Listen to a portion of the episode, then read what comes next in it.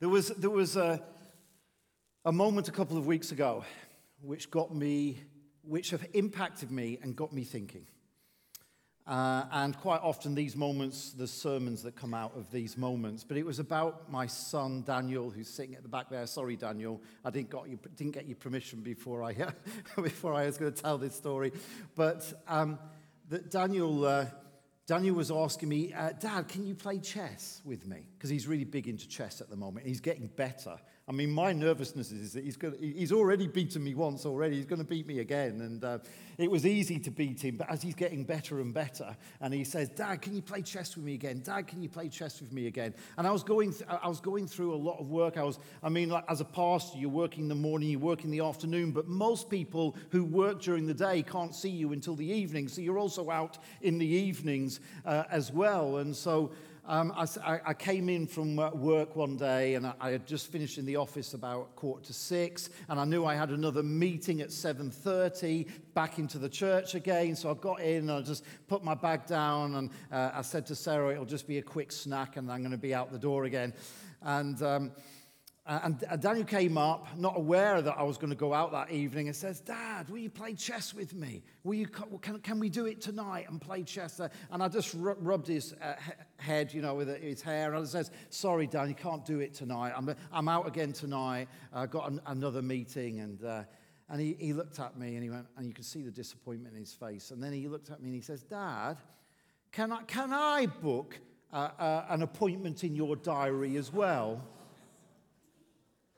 And he had heard Sarah. I think it was that morning, wasn't it, Sarah? That, that morning, because Sarah has access to my diary because we're, we're looking at viewings for houses and trying to get these viewings in for houses. And so Sarah just said that morning to me as I was running out the door, Oh, by the way, I've just put another viewing, another appointment in your diary, uh, Ian. And he had heard that. And he, heard, he hears other people saying the same thing. And so he says, Daddy, can I get an appointment in your diary? And it, it was a, it, it, I mean, I can laugh at it now, but at the time it was like, boom, what happened there? What am I doing? What's going on here that my son thinks that he has to make an appointment in the diary?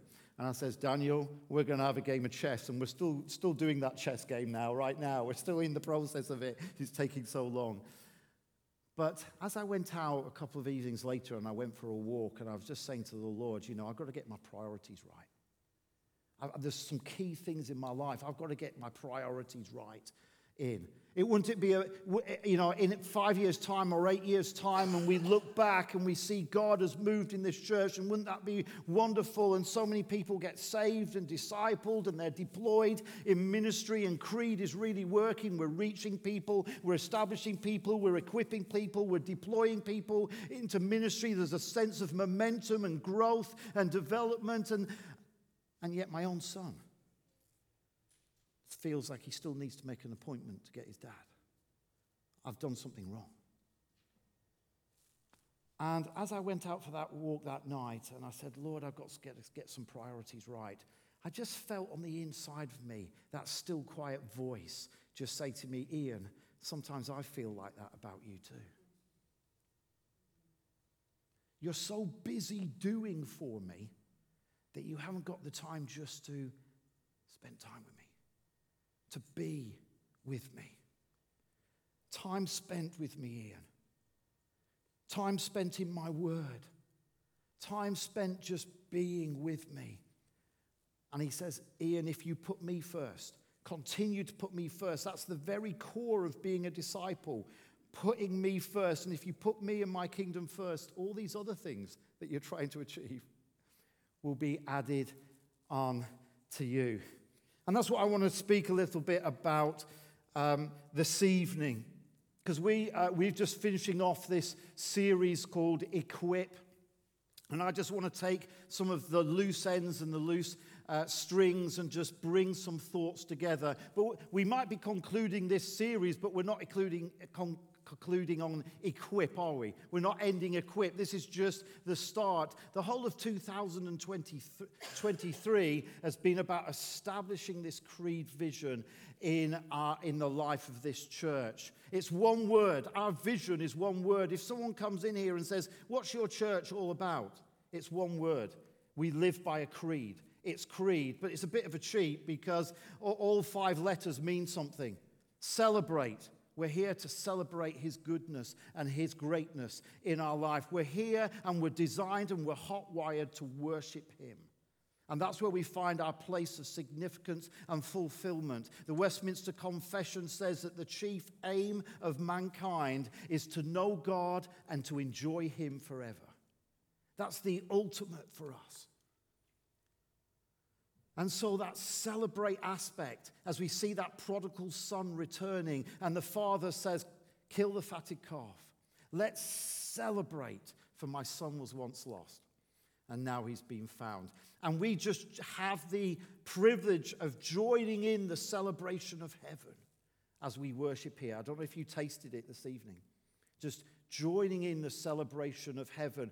All the time in heaven, they're singing, Holy, Holy, Holy, and we get that opportunity as a corporate body to be able to sense heaven on earth. Thy kingdom come, thy will be done on earth as it is in heaven.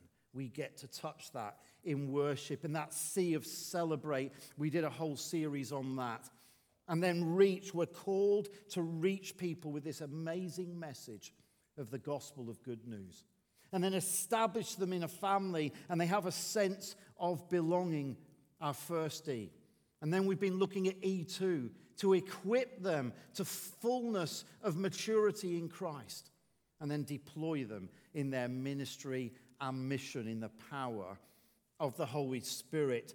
It's that first C is the highest priority of our life. And then those next four are sequential. Those are the four steps that we want people to grow in deeper in their life. Our whole life is about that knowing Him, becoming like Him, doing what He says. And so, in this Equip series, we've been talking about spiritual maturity. One of my goals here is that this church becomes one of the most spiritually mature churches in the area. Well, that sounds very arrogant, Ian. That's an arrogant claim to make. No, I don't believe it is. I think every church should have that goal. Every church should have the goal uh, that they want to see their people rise up into the fullness of the stature of who Christ is. That's what it says in Ephesians. And that should be your goal to be the fullness of what you can be in Jesus. And so we've got some plans ahead. Some of them uh, I've shared before. Uh, plans online. We're going to be putting an academy online. That's come up, gone up already. Uh, and we're looking, and we've uh, started to establish a studio as well, and we have got a team being able to do that and, and, and get, looking at the equipment, and, and so we'll be able to develop materials, and we'll be able to develop training and Bible study and theology and training for our teams here in the church, and that's going to be put up onto our uh, online academy. And you'll be able to all have access to that. My dream is that we can disciple people 24 7 access to material that will cause them to grow 24 7. We, have been looking at um, uh, a Saturday Bible school, and we've got plans ahead to be able to do that. We've been looking at this thing called Freedom Track, and we've got a team already designing that so people who come into our church, they can go through the Freedom Track and they can understand what we're about as a church and put those fundamental foundations in of creed, reach, establish, equip, deploy, and what that means. Some of the things that we've already been talking about in this course. Next week, we're going to be launching a, a, a, brand new system online. You're going to hear about it all next week on the, on the Sunday morning service. And that's going to be a huge, big plank in our equip strategy moving forward as a church. You'll be able to hear all about that as we launch that system uh, next, next week, and you'll be able to have access to that. But what has been the goal of this series? In fact, the goal of this series is the goal of Equip itself. And I think it's the same goal of Epaphras. when he spoke to the Colossians church, and you can read that in Colossians chapter 4 and verse 14, it says this that you may become mature Christians and may fulfill God's will for you. That is the goal. That is the goal that we have is that we grow up and become mature Christians in Christ. There's no doubt when you read the Bible that it's God's will that He wants you to grow up. He wants us all to become fully mature and fully, uh, fully grown in Him. If you've got your devices, I want you to highlight in that scripture that word mature and the word God's will. It's God's will that we grow in maturity. You know, we, once we were, when we became born again, as it were, we became part of the family of God. He was our, his, he's our father, and we become his children. And in the same as physical birth, when you're born into a family, there is an expectation that you grow. You grow emotionally and mentally and spiritually and physically. When I look at Daniel now, I'm, I'm, I'm sure Sarah's so glad that um, he didn't come out that size. He came out th- this size I remember holding him for the first time in the, in the labor ward, and now when I look at him and he jumps up at me, and he's so big, he's grown so much. I mean, they just grow up so quickly. And yet, there is an expectation on the physical level that we grow up. And it's the same spiritually. There's so many immature Christians around. And yet, God is committed, and it's His will that you and I grow up into the fullness of the stature of who Jesus is. The Apostle Paul said it very similarly in, in the uh, book, in the epistle to the Ephesians. In Ephesians chapter 4, he's talking about Jesus and what Jesus says, and he says this He gave the apostles, the prophets, the evangelists, the shepherds, and the teachers to equip the saints for the works of ministry. Let me just quickly stop there. He gave pastors, he gave teachers to do the ministry. Is that what it says? Is it pastors to do the ministry? That's not what the passage says, is it? It says that he gave apostles, prophets, evangelists, and shepherds and teachers to equip the saints for the works of ministry for building up of the body of Christ until we all attain the unity of the faith and the knowledge of the Son of God, to mature manhood, to the measure of the stature of the fullness of Christ. God's will is that through these key giftings in the church, like the pastor and like the teacher, you will be equipped to maturity. I want you to notice those two words in that passage equipped and maturity. Our, our second E of our vision, E2, to be equipped, it's connected with maturity. It's connected with what we are becoming as people in the way that we think, in the way that we feel, in the way that we respond, in the way that we react, in the way that we operate under pressure when we've been falsely accused, for example. How are you going to be? Are you going to be all bent out of shape and angry and annoyed and you want revenge? Or are you going to be a person like Jesus when Jesus says, when he was falsely accused, he didn't open his mouth, but he entrusted himself to the one who judges righteously? We, and you see those times of testing where you feel rejected and you feel angry and you feel upset and you feel betrayed and you feel like you're stabbed in the back and you feel like they're talking behind your back. In all those times, how are we going to respond? And the way we respond shows our level of maturity. It shows our level of maturity and where we are. And when I look back and I reflect back on some of the things that I've said and the, some of the things that I've done, and I say, Lord, I need you to help me grow up more. I need you to do a work in my life because I'm not fully reflecting Jesus yet in those kind of situations. Paul continues in Ephesians 4 and verse 15 we are not meant to remain as children but to grow up in every way into Christ.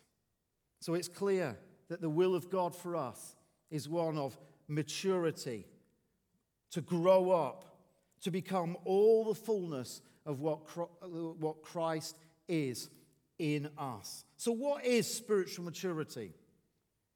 What is spiritual maturity? Well, when you look back in Ephesians 4, verse 13, that was on the screen, just another translation says it this way In the unity of the common faith, the knowledge of the Son of God, we arrive at real maturity, the measure of development which is meant to be and by the fullness of Christ. So there's a measurement. And it's a measurement that says, how far away are we to be looking at the fullness of Jesus in my life? So there's one, I, I just believe there's one phrase that sums up and defines what spiritual maturity is. And that phrase is spiritual maturity is simply being like Christ. That's it. Full stop. Period. Being like Christ. How long will it take me to do that the whole of my life? every step. You know, I'm not where I need to be, but I'm certainly not where I used to be. I'm just staking one more step. And hopefully, I'm more like Jesus today than I was last year and the year before and the year before. And as I'm committed to this pathway of discipleship, I want Him to do a work in my life. I'm hungry for the Holy Spirit to take the Word of God and take the fellowship of people around me that's speaking into my life and saying, Do a work in me, Lord, and make me more like Jesus. Yes, through the pain. Yes, through the accusation. Yes, through the difficulties in, my, in, in marriage. Yes, I want you to do a work through the challenges and the trials and the pain because I count it all joy, don't I? I count it all joy when I go through various trials, it says in James, because the maturity of my faith it produces something on the inside of me. What is it that it produces? Christ like maturity. So, therefore, there's productivity in pain. Productivity in pain if you respond to it. If you respond to it, if you don't react in the flesh and in anger, and, and uh, but if you react, you say, Holy Spirit, do a work in me. Give me the right wisdom and the right insight because I want to become more like Jesus. That's my committed aim in my life. And through this pain and through this trial and through this endurance, I want you to make me more like your son. So that's God's goal. And not only is it God's goal for you, but it's been God's goal from the very beginning. This is what it says, Romans chapter 8. For from the very beginning, God decided that those who came to him should become like his son. There it is in eternity past when the Trinity got together God the Father, God the Son, and God the Holy Spirit, and they had a conversation. They said, We're going to make man in our image, in our likeness. And there's Adam in the Garden of Eden at the beginning and God looked at him and Adam and Eve, and they says, This is very good. And when he made them, he made them in his image and his likeness. He says, I wanted to make you just like me. Not to be gods, but to be godly.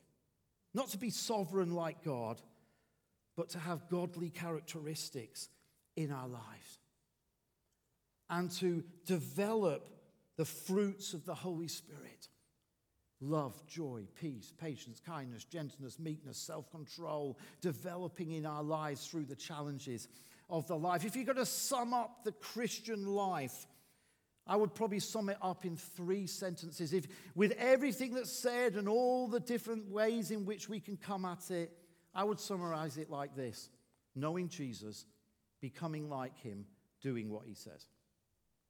Knowing Jesus, becoming like him, doing what he says. Knowing Jesus meets my need for intimacy and connection and belonging.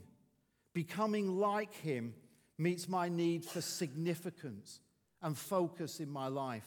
And doing what he says gives me a sense of purpose about my life. My whole life is built on him. That's what it means to be a disciple, putting Christ first.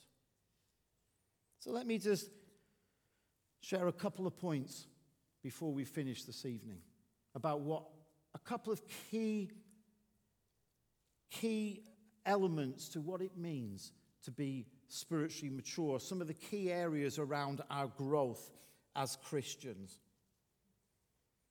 Number one, it's not automatic. In other words, you can be a Christian and you can never grow up spiritually. You can be around church for many years and not grow up spiritually.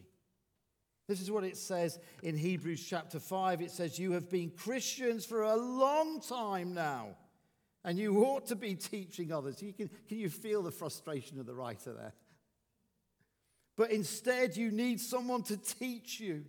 When a person is still living on milk, it shows he isn't very far along in the Christian life. He's still a baby Christian. It's not automatic, it takes time, it takes effort.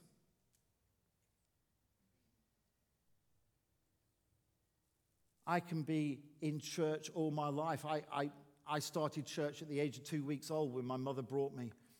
I haven't left, I keep going every Sunday. I've been in church all my life.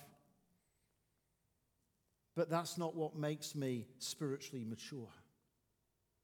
And I know people who have been, uh, have been coming along and their father's been a Christian, their grandfather's been a Christian, but it's not my family line that brings spiritual maturity into my life.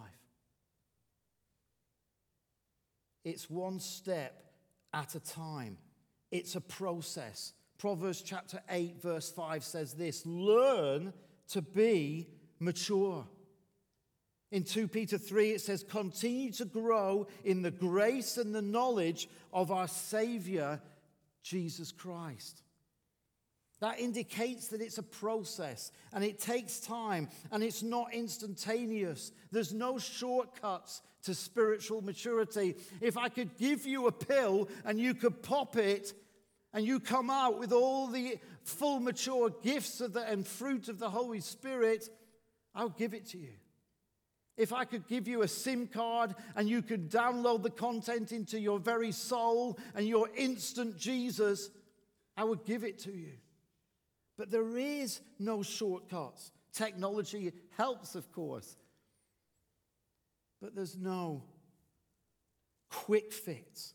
Some people try and find the shortcuts, they f- try and find them in emotional experiences. People say, if I could just get into this experience, if I could just go there, if I could just have the goosebumps in worship, if I could just lift my hands and I can just encounter God, then I can just walk out and everything will be sorted and I won't get angry anymore and I'll just have this place of mellow peace in my life. How many people know if they've been walking with Jesus, it's not, it's not the experience. Those experiences are important. They bring you to a place of decision. You can encounter the Spirit of God and He can bring conviction and direction in your life. But that's not what brings maturity.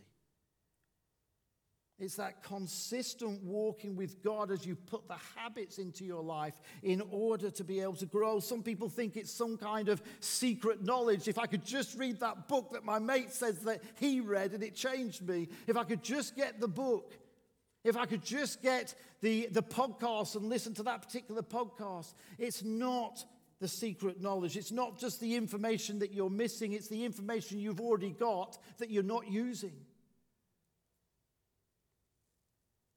It's not following a set of rules either.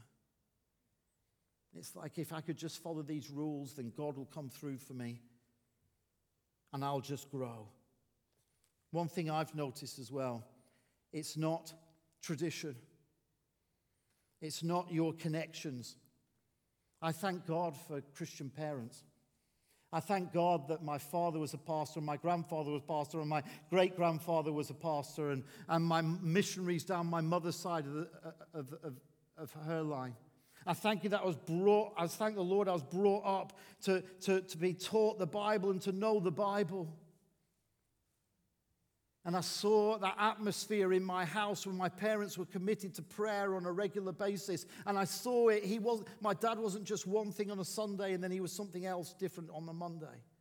It was consistency over time and it impacted my life. I thank the Lord. But one thing I knew, and one of the things that my father and mother said to me, you cannot, Ian, live on our faith. You can't, we, it's not by osmosis that you suddenly become mature.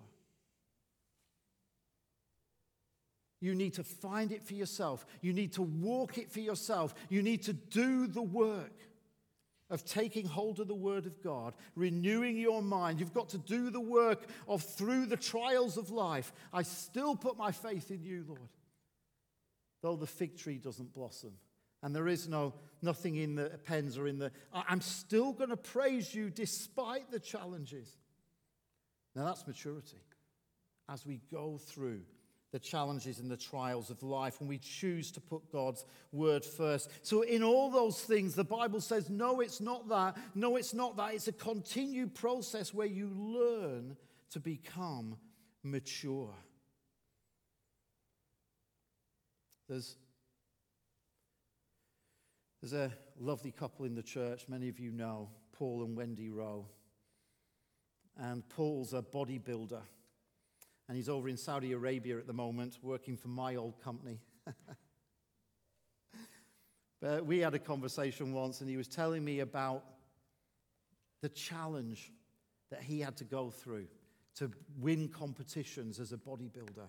It was 4:30 in the morning in the gym, working out every day that got him eventually to where he was.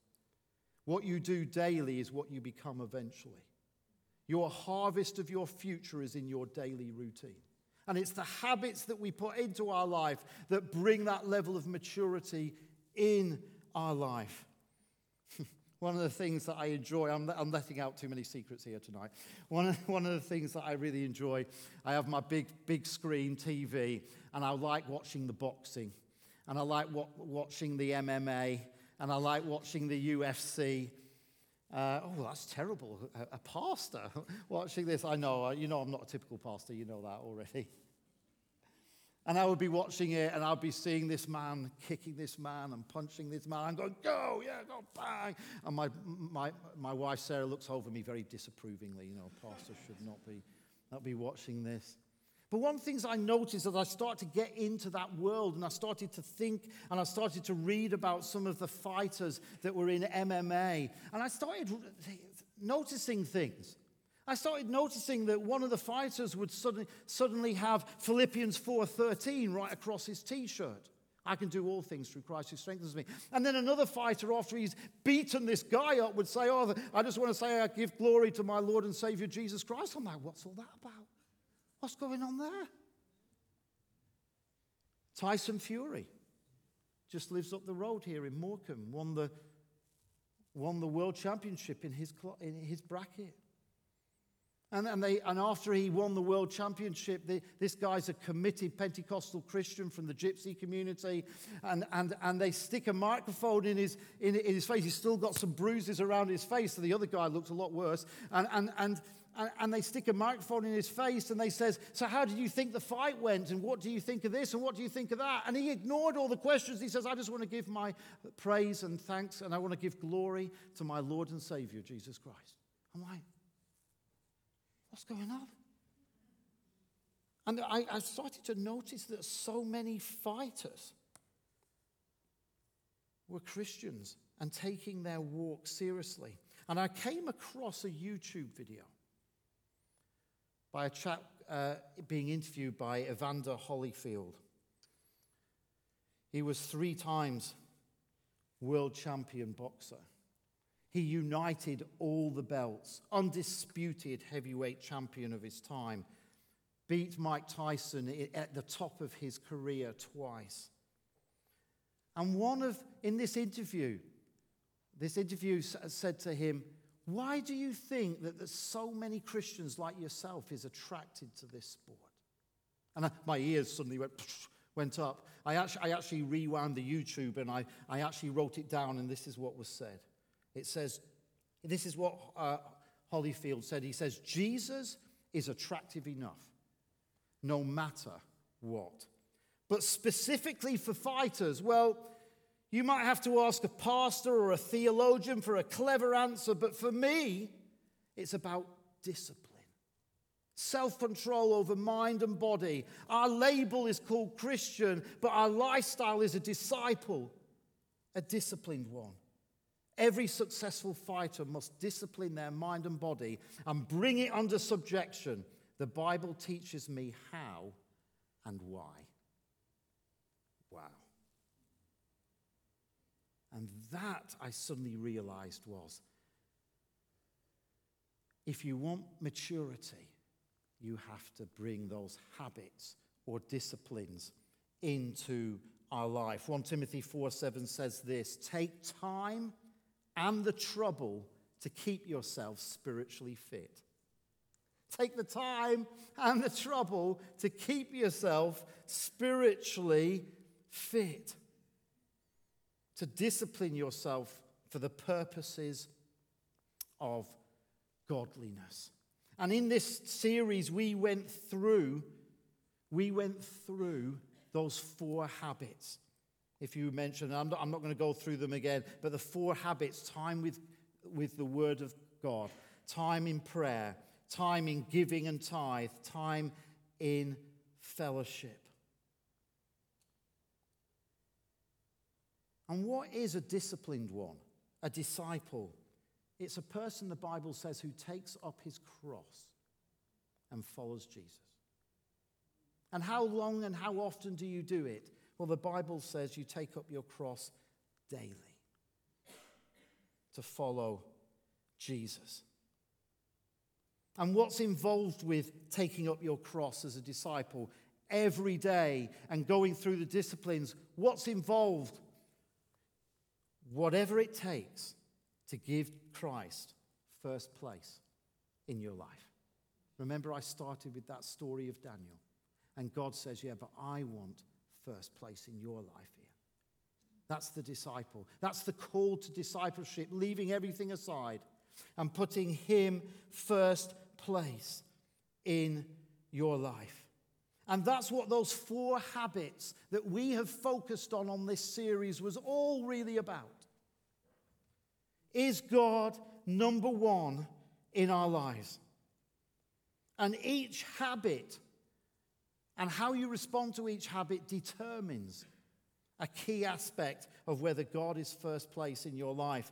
Time spent with God means is He first place with your time? Time spent in prayer, is He first place in your relationships? Time spent in tithe uh, and putting your tithe and offerings in, is He first place with your money? Time spent in fellowship, is He first place with your service and your talent that you offer others? This is what it says in Deuteronomy chapter 14. It says this The purpose of giving and tithing is to teach you always to put God first in your lives. Every one of those habits that we've mentioned in this series is about putting God first in your life. If God is first with my time, and God is first with my relationships, and God is first with my money, then He's first in every aspect of my life. But if He's not first in my relationships, and He's not first with my money, and He's not first with my time, then He's really not first in my life. And that's what the challenge of this series was all about. Does God need to say, Can I get an appointment with you in your diary? Is that what God needs to do? Or are you going to say, No, I'm going to put you, Lord, first. And I'm going to be a disciple. And I'm going to be committed to maturity. Taking up my cross daily, getting into God's gym, pushing those weights, developing the habits in my life because I'm committed to becoming all that Christ wants me to be. Because the more mature I am, this is a principle, church, the more mature I am, the more God can use me. That's the bottom line. The more mature I am, the more of a disciple I'm committed to putting Him first, the more He can use me for His purposes. I'm going to ask the worship band to come up, please. And as we take this next song, which is a song about laying it all on the altar, placing your whole life. The challenge for us tonight, in all that we've done in this Equip series, and, you're, and we're thinking, well, well, that's great, Ian, that's coming to an end, but so what? The so what is this. If he's not first in your life, something else or someone else will be. And whatever that is, is an idol, and it will destroy us. And so I want to put the challenge to you that if you put him first place in your life as a disciple and say, I'm committed to fullness of maturity, I'm going to grow daily, every day, every day. I'm committed to putting him first with my time and with my relationships and with my money. I'm going to study the Word of God. I'm going to ask the Spirit of God to teach me and mature me. Then you will see as you look back over the months and years that God has taken you as a willing vessel, and you'll be amazed at what He does in you and through you in the months and years ahead. So, my challenge for you tonight, as we sing this next song, as we place it all on the altar, I say, Lord, here I am. Spirit, soul, body. I present myself as a living sacrifice, holy and available for you. That's the disciple. That's the start of becoming more like Jesus.